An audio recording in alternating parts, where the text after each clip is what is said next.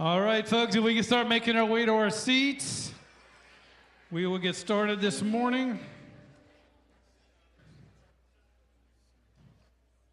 It's great to see everybody. Boy, you guys got quiet quick. That's got to be a record. Well, good morning, good morning. It's great to see everybody during this Christmas season. I'd like to welcome all of those watching us online. We're glad you're able to join us this morning. Just got a few announcements before I call up our pastor to have a couple of announcements, and then we'll have our Advent lighting of our peace candle this morning as we continue to celebrate the incarnation of Christ and coming to us. Um, we have a couple Christmas things going on this week. I know the ladies met this last Friday, had a wonderful time, but this week we have a gathering this Wednesday night here at the church for everyone, 6 o'clock in the gym. Uh, we're going to do, uh, this is our service project and Charlie Brown Christmas night. Uh, the kids will be there to make cards for the orphans an orphanage in Kenya that Emily Griffin's connected with. Uh, we would like to make some cards and send those over. Also, we're going to be making goodie baskets with cookies and all kind of goodies for the first responders and some st- teachers in our community. And uh, then we'll just fellowship, watch Charlie Brown Christmas, have some refreshments, and just enjoy a good time together and building community. Also, youth, teenagers, this Friday night. Um, sorry, yes, Saturday. So I'm Saturday night at six o'clock is our youth Christmas party. Um, all these details uh, for the Wednesday night and the youth party are on the website on our news and events blog at gatewaybaptist.com. All the little details regarding all of that. So, teenagers excited about that this Saturday at 6. And a very important gathering next uh, Sunday after church, immediately following our service for all of our members is our annual member meeting. Um, this year we're doing a little differently. We're going to be providing a pizza lunch over in the gym uh, to provide an opportunity to connect and to be together and do it immediately after the service. So we'll enjoy some fellowship over pizza. Then we'll have a time to come together as a congregation to cast some vision, to uh, approve the budget for 2023. Um, we do ask for you to register so we can prepare accordingly to have enough food, and you can do that online as well. And uh, we did send out the 2023 proposed budget already. So if you're a member, you've received it already by email. If you didn't get it and you would like a hard copy, they're in the office. You can pick one up. And we just ask for you to look over that um, before the uh, gathering next Sunday so you're prepared with any questions and to know what the uh, leadership is proposing for 2023. All right, Pastor Grady, if he'll come up, has a couple things he wants to announce. Well, good morning, Gateway family. Before I introduce new members this morning, which is fun to do, I do want to um, just echo what CJ was saying. Next Sunday, for all our members, please, please, please come join us for the pizza lunch. We'd love for you to be here. To it's where we as a congregation have congregational accountability over what happens here. So it's an important part of what we are as a church. And so I really just want to echo what CJ said. Please come. It's details online, Gateway Baptist. So I get the joy this morning of introducing some of our new members to you. So Tim, Jordan, Talmadge, Timmy and Laura, Bailey, Joe and Debbie, Ronnie and Sheila, you guys come on up here to the front, stand across the front here so people can see you guys. So like the price right, come on down, right?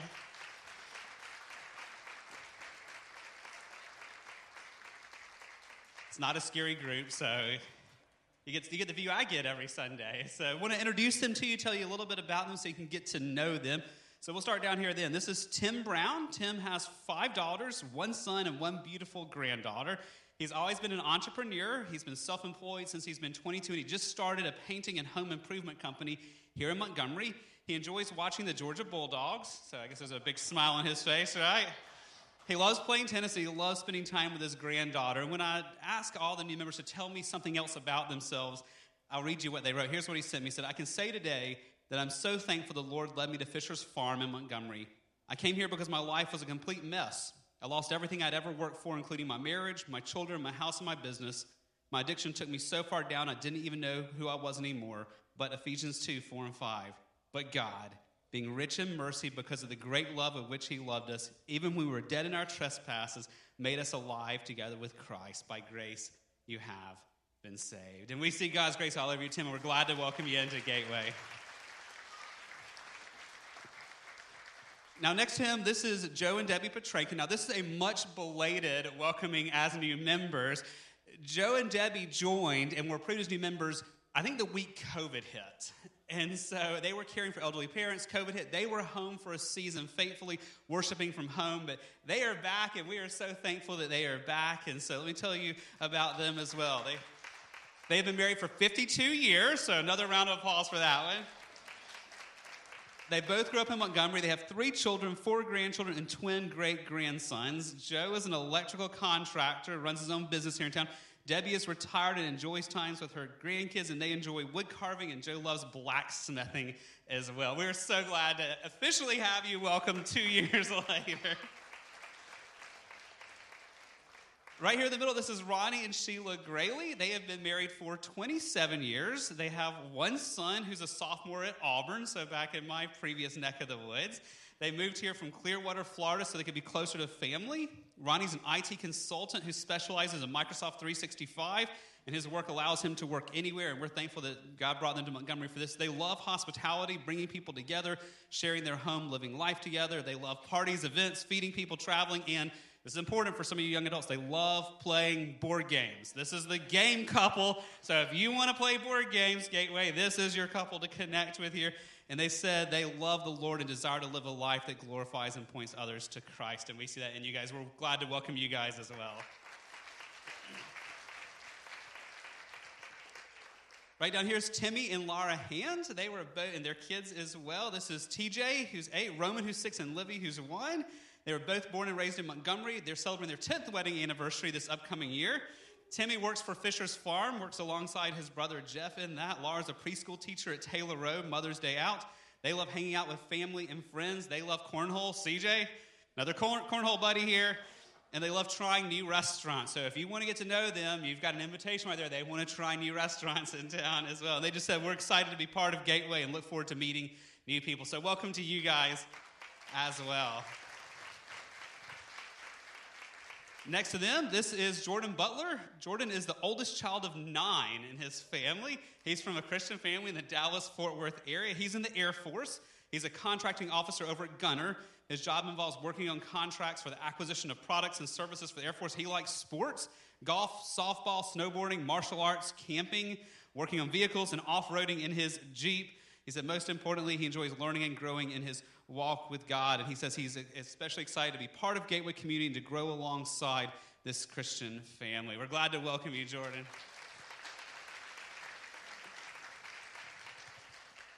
On the end down here is Talmadge Butts. He is engaged to Ashley. So if you know Ashley Ingersoll, he is engaged to her, getting married in just about a month now, about five weeks or so. So we're coming up really soon on that.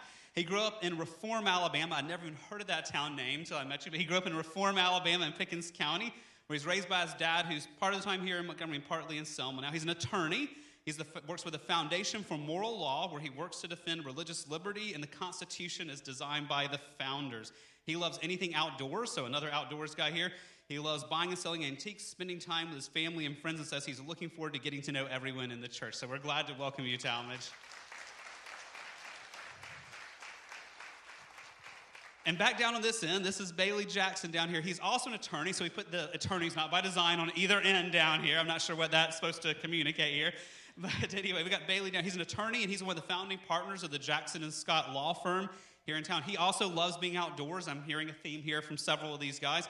He says he especially loves adventure sports like obstacle racing, motorcycle, and mountain biking. Quote, anything that requires getting dirty or wearing a helmet, he's in on that. He loves CrossFit with his friends. He says, I'm just grateful for Gateway and I look forward to getting to know everyone. And we're glad to welcome you also, Bailey. So.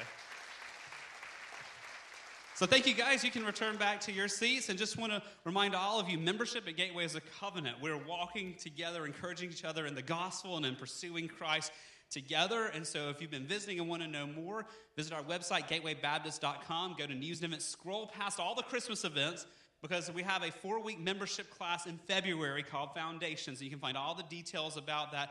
And that is the required part of joining Gateways to do a four week class taught by the elders to learn more about what we are about here. Well, it is Christmas season and it is the Advent season. And as we kick off the service each week, we're having an Advent scripture reading, and one of our deacons has been doing that each week. So I want to introduce to you Kyle Watley and his wife Kayla and their kids. They're going to come do our Advent reading this week to, to focus our minds on the Lord as we begin.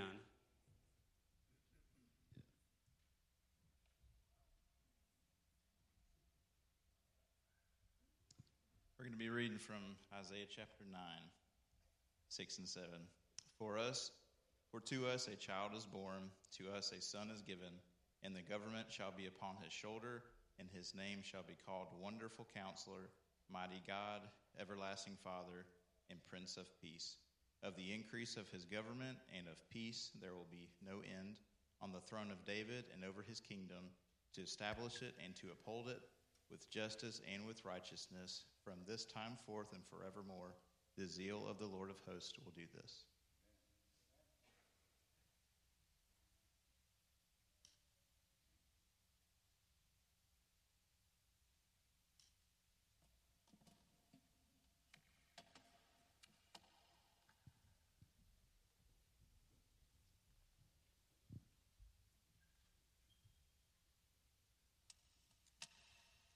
Please stand. We're going to begin our song, or we're going to begin our service this morning with a song that is really familiar to many of us. And I just want to encourage us this morning. Many of us sang this song in church before we knew Jesus. Uh, and, and uh, I want to just encourage us this morning that we come here not as people uh, celebrating Christmas, but as Christians uh, praising and worshiping Jesus. Amen. Yeah, so the band has, has, has told me, tell them it's about 80% of the version they know, and it's a little different. so,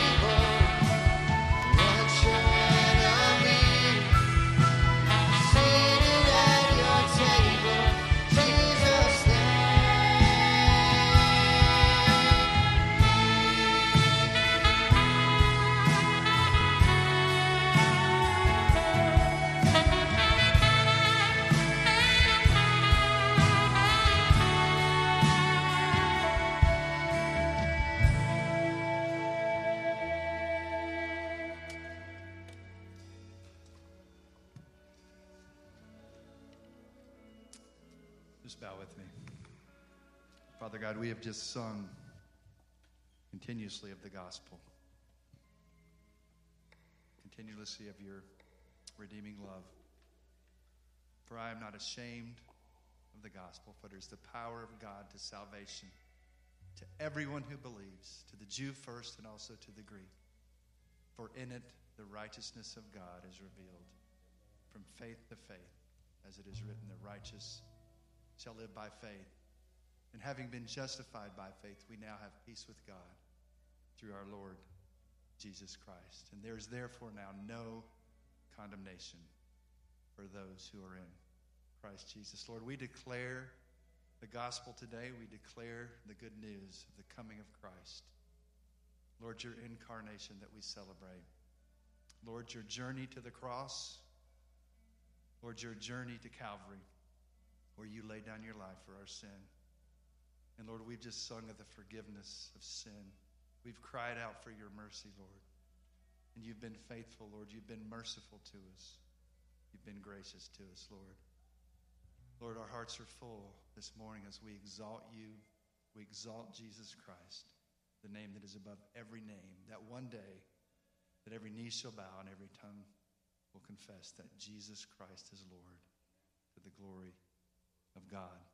And Lord, we thank you that because of the gospel, Lord, we've been brought near, Lord, that we can enter into your throne room, Lord, and to, to submit to you our needs and our supplications.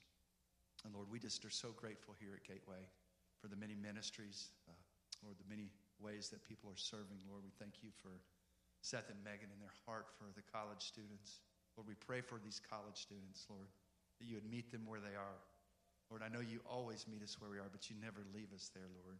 You are a life changing, transforming God who gives us a new heart. And I pray, Lord, that hearts would be being renewed, that lives would be being changed. And I pray, Lord, for your encouragement, Lord, for Seth and Megan. Lord, I pray over them that your Holy Spirit would empower them, Lord, and give them great joy uh, in the journey. Lord, we thank you for Foch Smart and, Lord, his ministry to the guys of Safety Net, Lord. Just his heart over the years, Lord, just to spend time with those guys, Lord, to give of his time and in his life. Thank you for my brother, and just pray your encouragement to him. And just pray, Lord, particularly during this Christmas season, that these guys' lives would be blessed. And Lord, we thank you for the Khmer people group in Western Cambodia. And Lord, we just pray for the Christians that are in their villages, Lord, as they share the gospel, Lord, that there would be new life, there would be believers, people coming to Christ, Lord. We just ask, particularly this time of year, Lord, as they preach the gospel during Christmas season, Lord, that many would come to know you. Lord, we're so grateful to you as a church for your blessing, Lord, to us. Even in the midst of times when, Lord, we've been struggling, people have struggled economically, Lord, you've always blessed our church, Lord. It's been a very generous uh, people, Lord, and we thank you for your provision in every way. We don't take that for granted.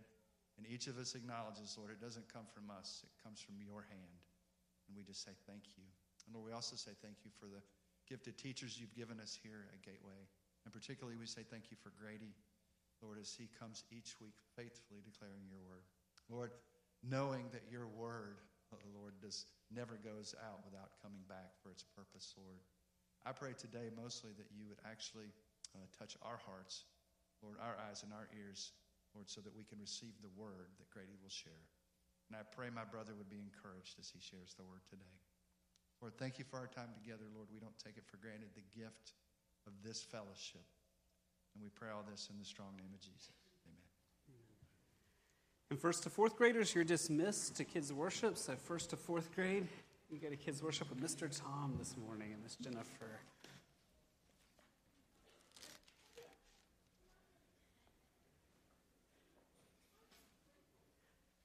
So while the kids are on their way to kids' worship, you go find 1 Peter chapter 3 in your copy of God's Word. 1 Peter chapter 3. Yes, we are beginning a new chapter in our journey through 1 Peter, but it's a continuation of the same thought. Peter has been showing us as believers how to live as elect exiles in the world, how we live as God's chosen people in a world that does not understand us. He's been showing us in recent weeks how we relate to the government, how we relate to authorities over us.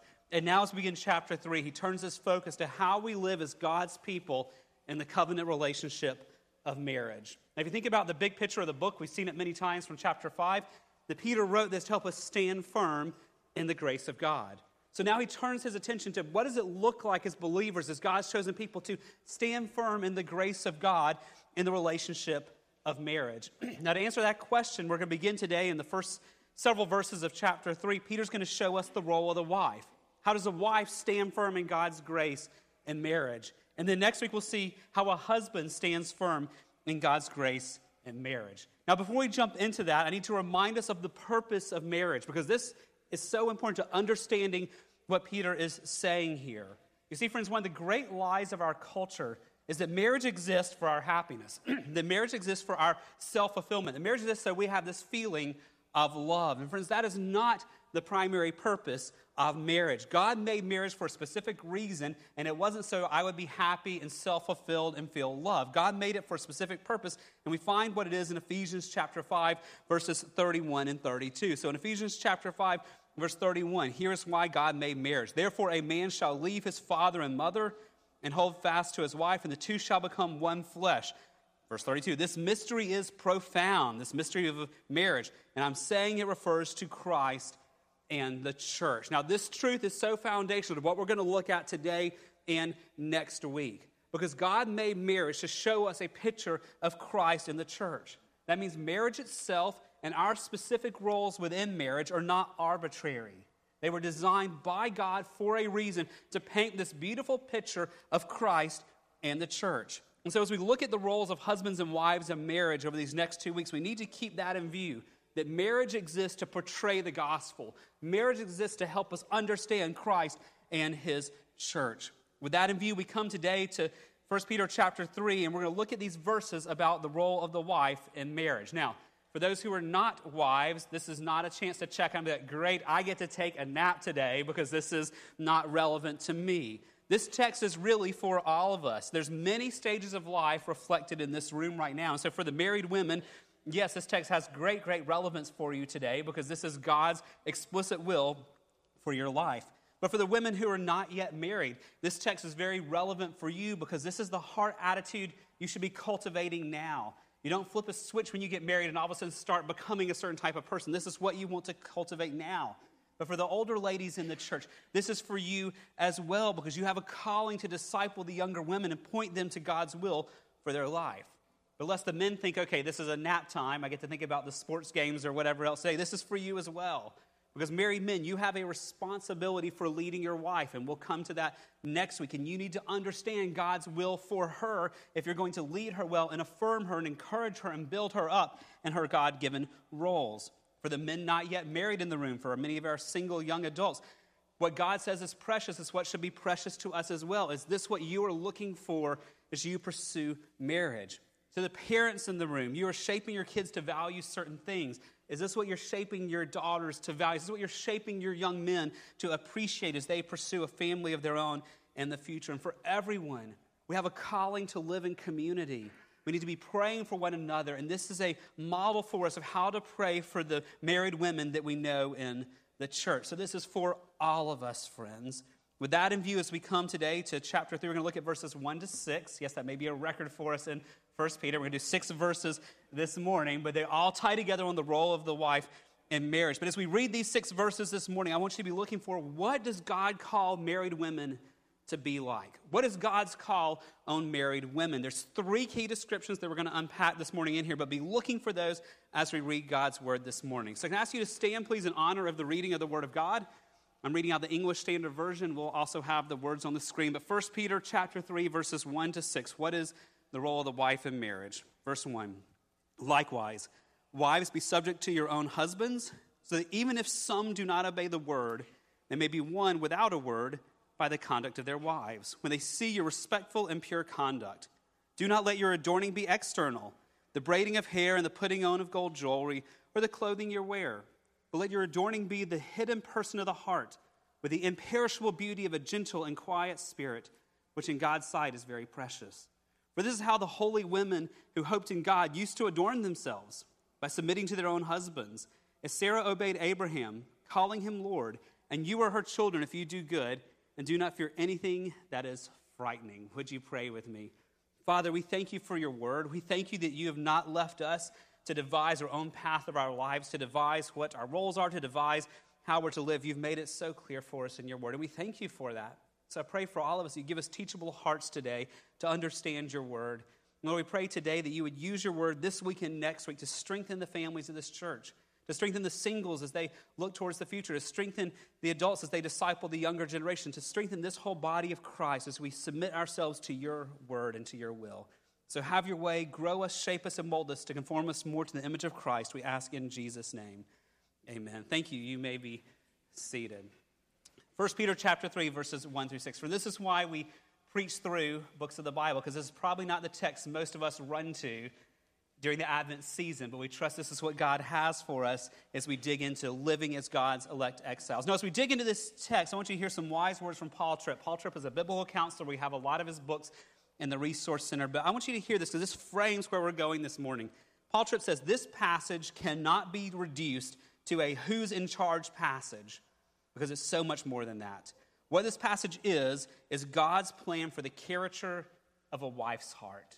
And I thought that's so good. This passage is not about who's in charge. This passage is about the character of the heart of the wife. And that's how we want to focus in on this this morning. We'll start with the inside, with the character of the heart of the wife, and work out to how she responds to others in light of that. So, what does God call married woman, women to be like? Three things. Number one, the foundation is God calls her to hope in Him.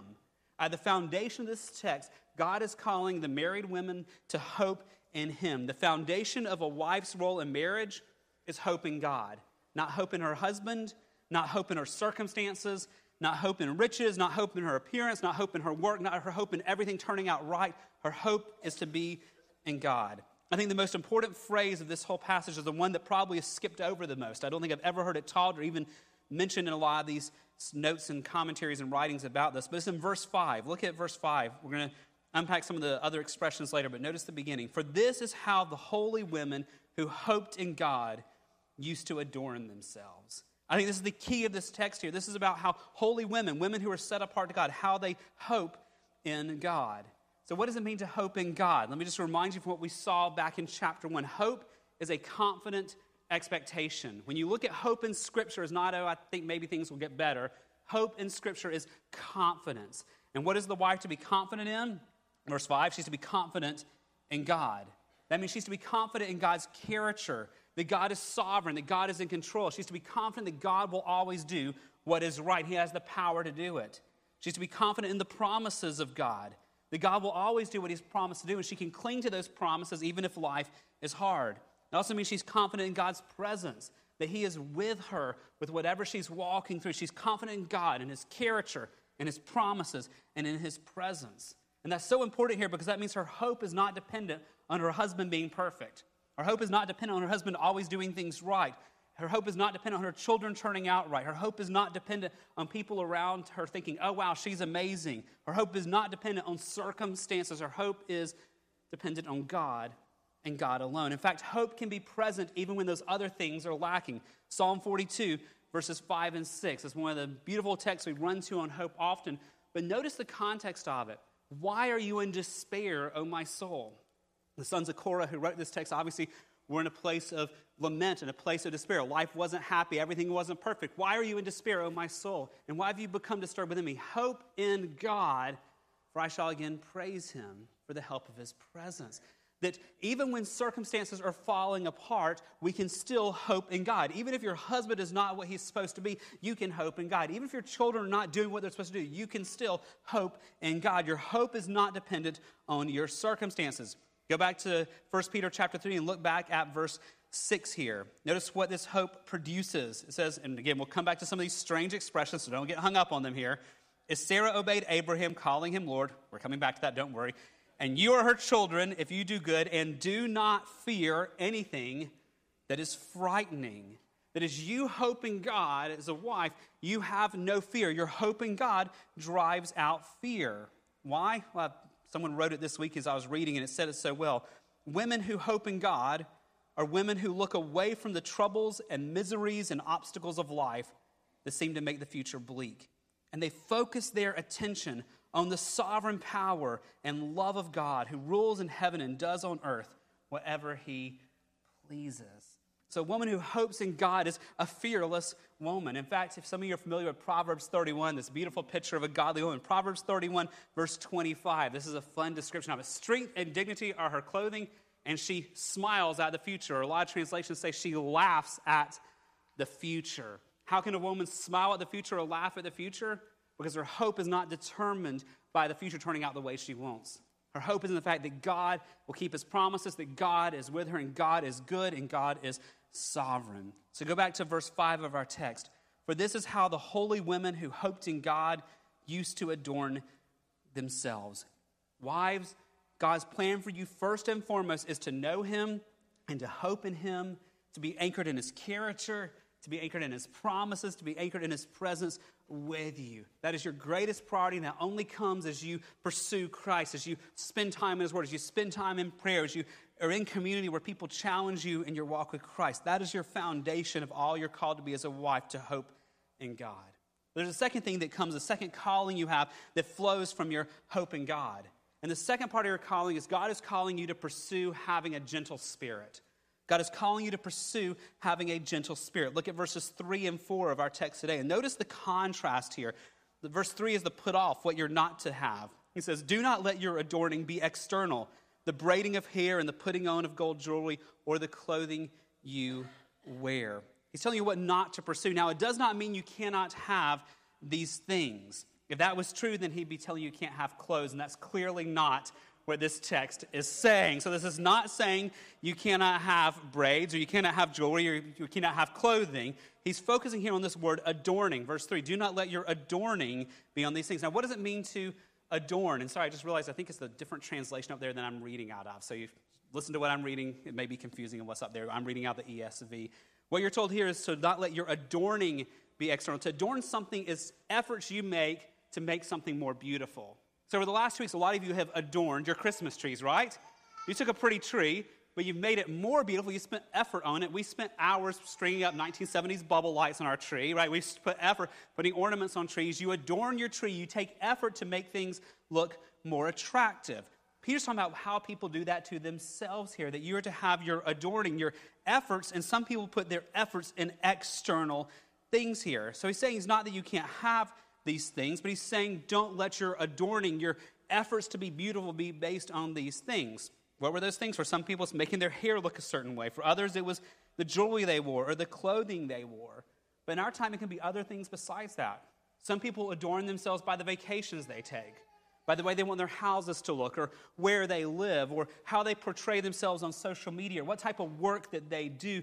People can pursue their adornment in many, many things. And the calling here is don't put your efforts, don't put your identity, don't put your joy, your self identity in these external things that fade. Your hope is not in your husband thinking you look more attractive. Your hope is not in your friends thinking, oh man, I wish I could go on trips like her. Your hope is not your neighbors going, oh, she's got the most beautiful house in the neighborhood. That's not what we're to pursue to feel more secure. That's not what we're to pursue to feel more beautiful. External things are not to be our effort. So, what is Peter calling wives to pursue? Instead, that's verse 4 here.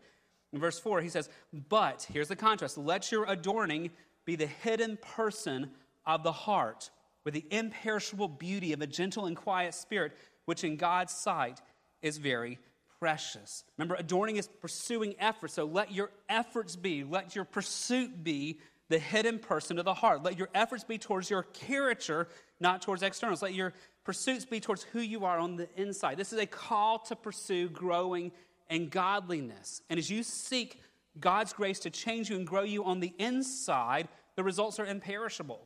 You can buy all the per- perfect jewelry, and it can get lost or stolen. You get your hair fixed, and it'll come undone by the next day.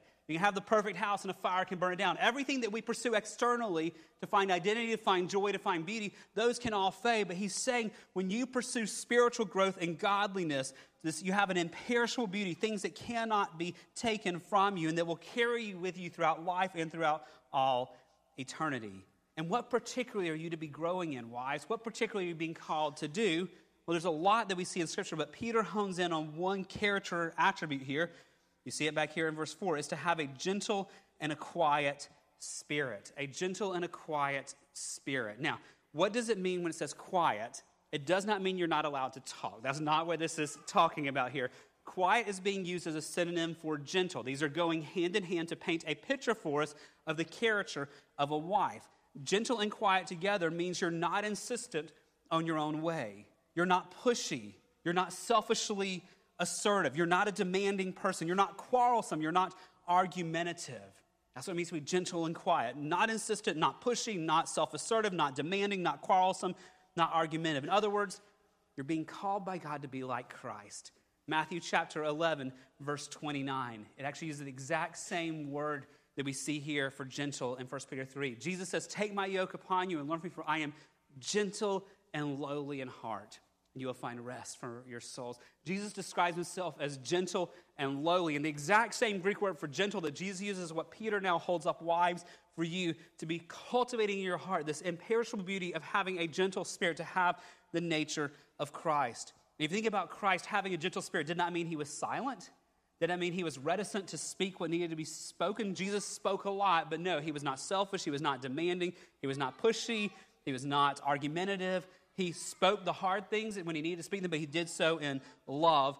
And that's what wives you're being called to do is to be like Christ. And notice something here in verse 4. Don't miss this.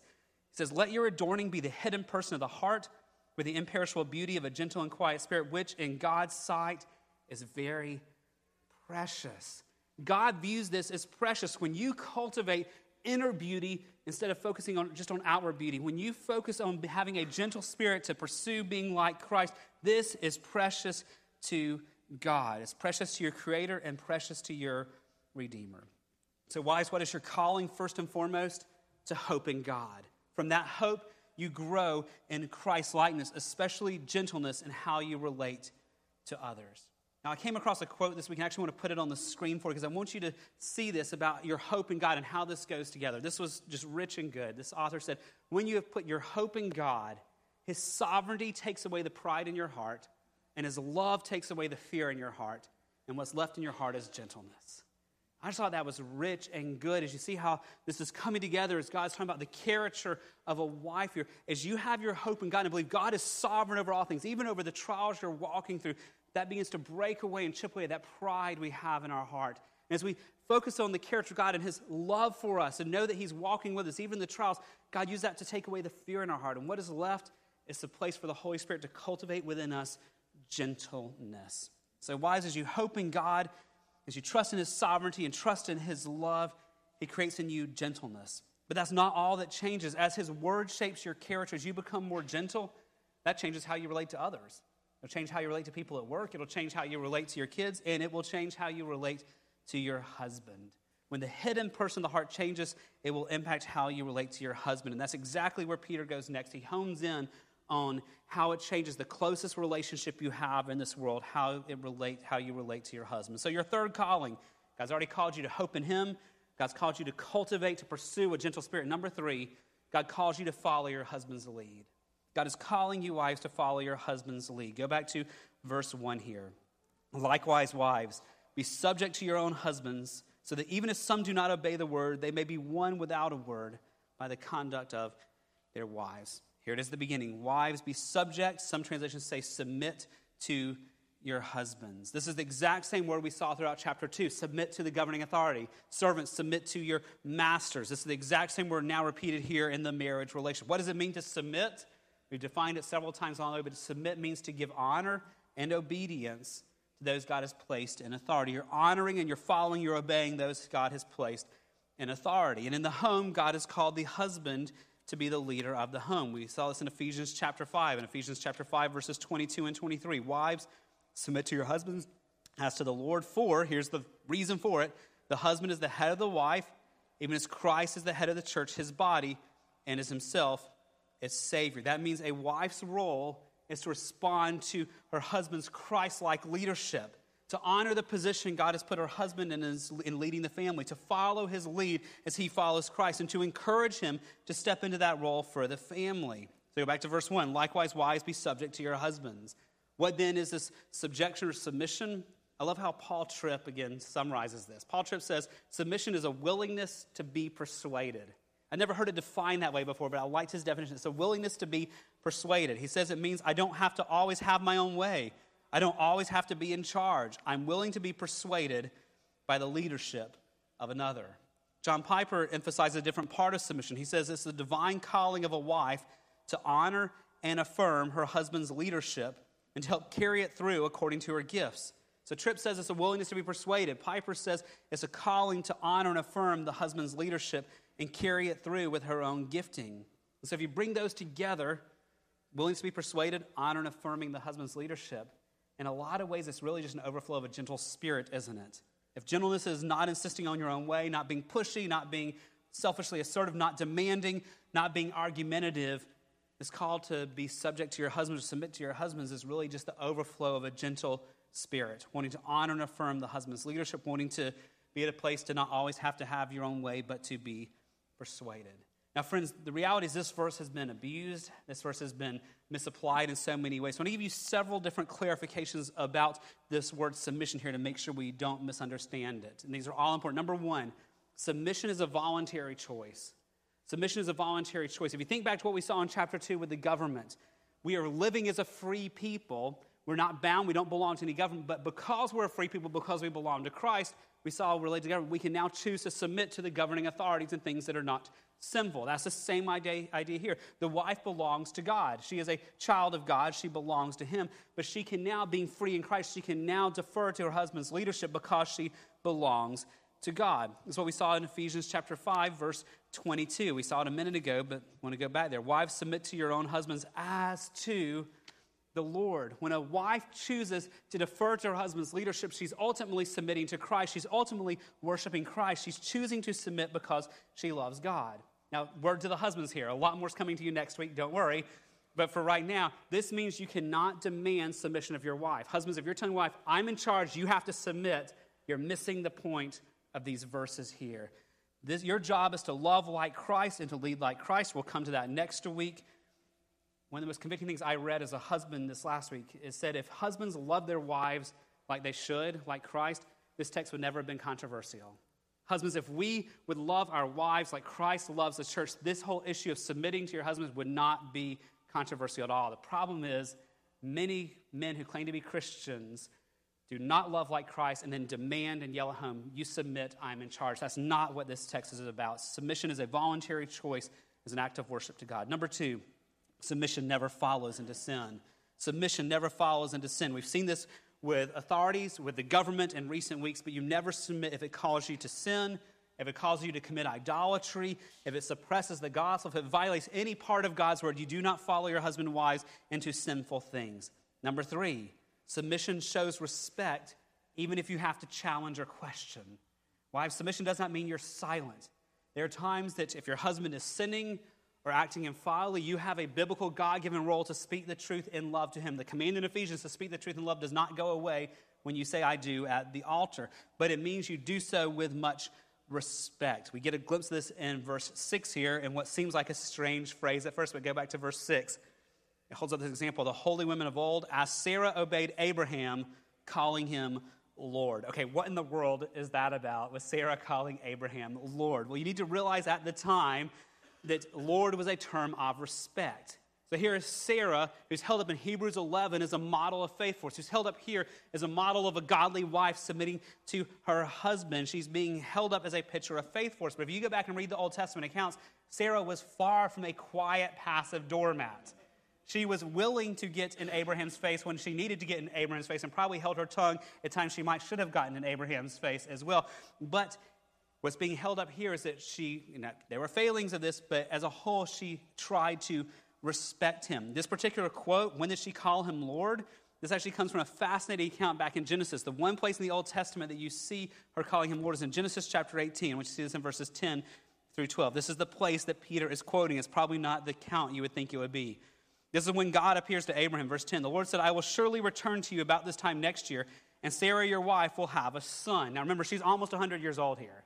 Like, this is biologically impossible here. And Sarah was listening at the tent door behind him. Now, Abraham and Sarah were old, there's the understatement of this text, advanced in years.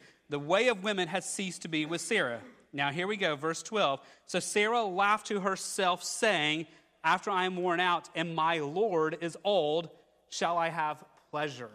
So, of all things where Peter quotes You hear Sarah calling her, her, her husband Lord. She's not even saying it to his face. This is her heart attitude that he's highlighting here. In a place where he, she thinks this is impossible, in a place she thinks this is ridiculous, in her heart, she's still showing respect to her husband. Do you know how easy it would have been for her to have a lot of put downs in her heart at this point? This angel thinks I'm about to have a baby. Do you know how, how, how old my old man, that geezer, is over there? I mean, you can fill in the blank, whatever old term or derogatory term she could used. She doesn't. In the moment of her struggling with doubt here, she still respects her husband. Even in her heart, to refer to him as Lord It is a term of respect here. So she speaks respectfully. She thinks respectfully about her husband. So submission includes a respectful attitude towards the husband. Number four here submission in no way implies inferiority. Our culture loves to take and turn this one against us. This is not what it's about. Submission has nothing to do with inferiority. In fact, verse 7, we're going to come to next week, wives are held up. Verse 7, likewise, husbands, live with your wives in an understanding way, showing honor to the woman as the weaker vessel. We'll talk about that next week, since they are heirs with you of the grace of life. This was unheard of in the culture at the time that women were held up along men as being equally loved by God, equally made in the image of God, and equally having access to salvation. Peter raises the status of women when he addresses this. And so when he's calling wives to follow their husband's lead, he's not in any way saying women are inferior. They're equal in worth before God, they're equal in being image bearers of God, they're equally loved by God, they equally have salvation. But in God's good plan, he has different roles, complementary roles for them. So submission is not inferiority. Number five, Submission is specific to the husband wife relationship. Submission is specific to the husband and wife relationship. Go back to verse 1. Likewise, wives, be subject to your own husbands. Notice the word own there. This is about the home, not the broader society. We cannot export the pattern of the home to the culture. The home relationship of husband and wife is what's to image Christ and the church.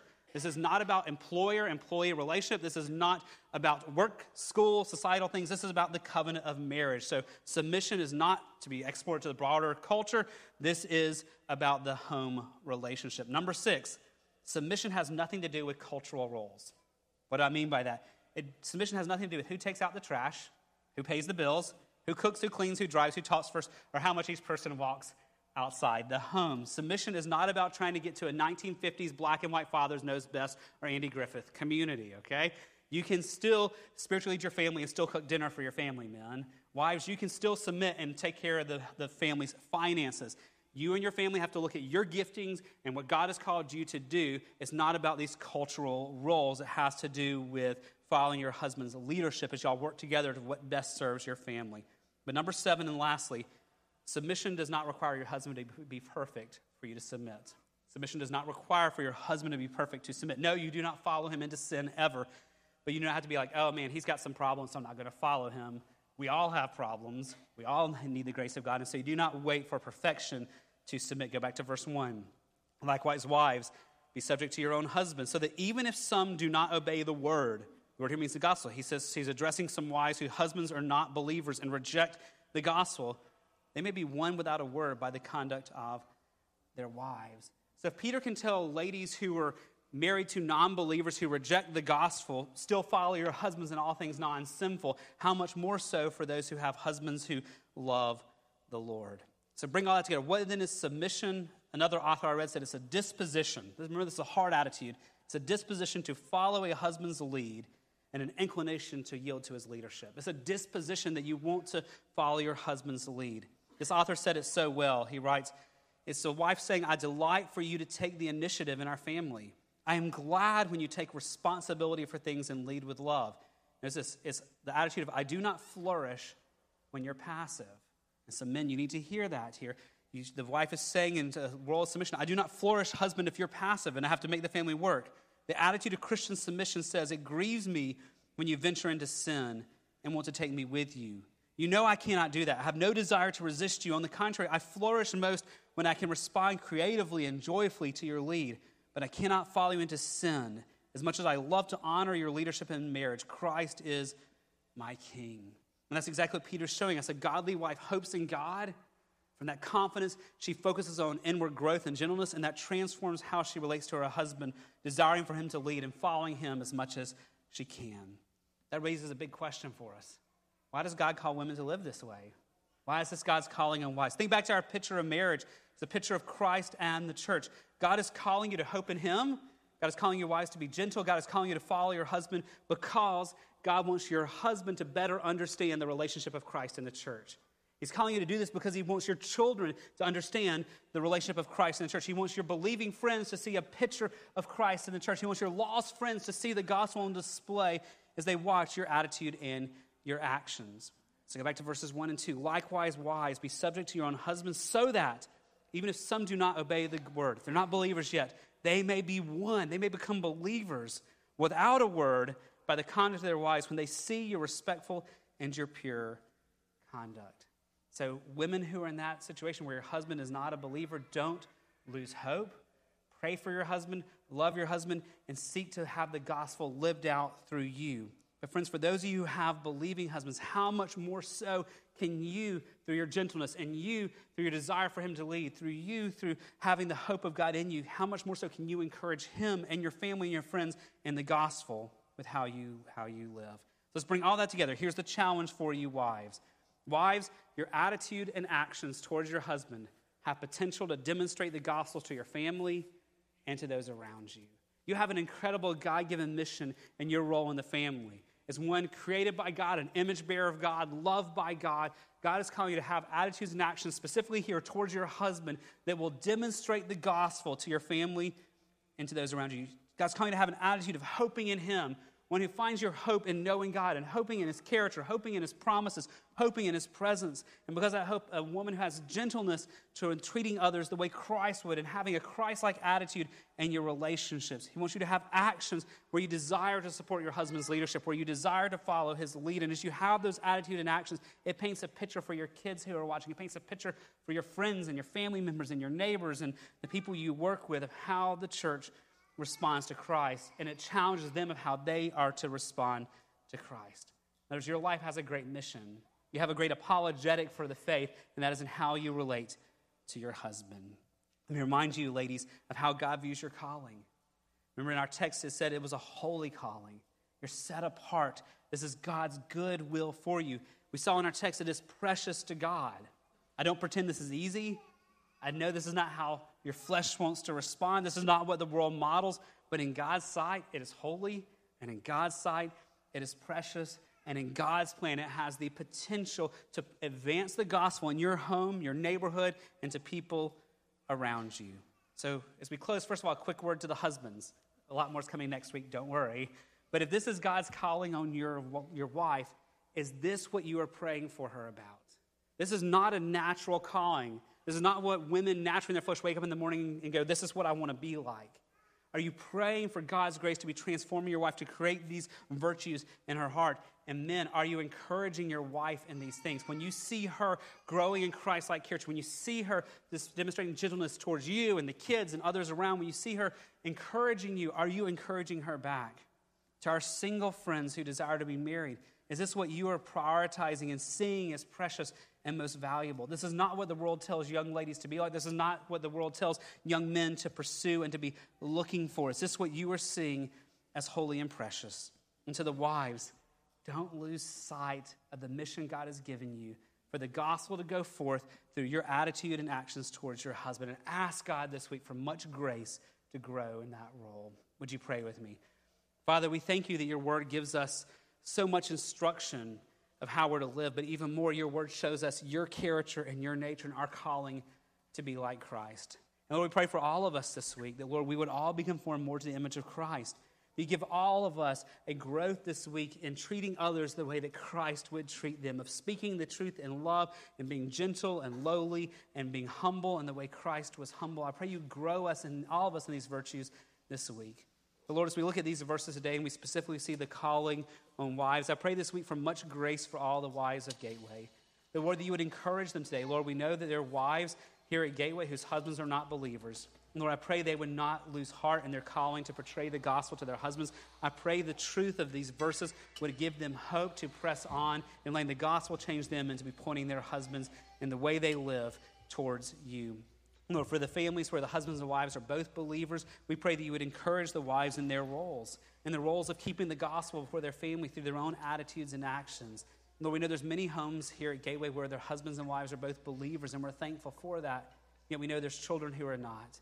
And so I pray through the way that the husbands lead like Christ and the way that the wives respond to their husbands, that the children would see a beautiful picture of Christ in the church and would long to know more about it. And Lord, for all of us this week, Lord, we confess we need grace. We can't manufacture these type of heart attitudes on our own. We can't create these type of heart desires to know you or to walk with you, but only you can. And so, Lord, I pray this week that you would give all of us grace to be conforming us more and more to the image of Christ, that we might live for you and bring glory to you. And we ask it all in Jesus' name. Amen. Would you stand? We sing our closing song was to focus this morning as we end on God's great, great love for us and be reminded everyone of God's character, reminded of his promises, and be reminded of his presence with you as we celebrate the Father's love for us.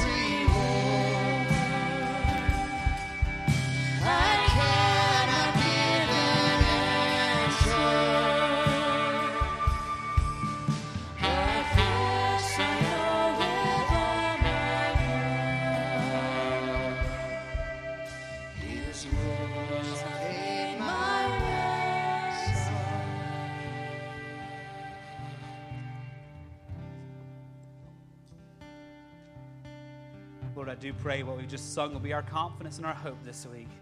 Knowing that your wounds, Lord Jesus, have paid our ransom. Knowing that we belong to you. Knowing that we are loved by God? Lord, you know how quickly we try to find our identity in being loved in so many things besides being loved by you. So, Lord, we just confess that as sin to you this morning and ask for much grace this week to rest in the fact that we are loved by God and held by Him. And I pray because of all these things in the world that so distract us would grow strangely dim to us this week, knowing that we are being held by you. I pray we'd worship you in response all week long because we know we're your children. And we'll give you the praise for it in Jesus' name. Amen. God bless you, Gateway family. Have a great Sunday.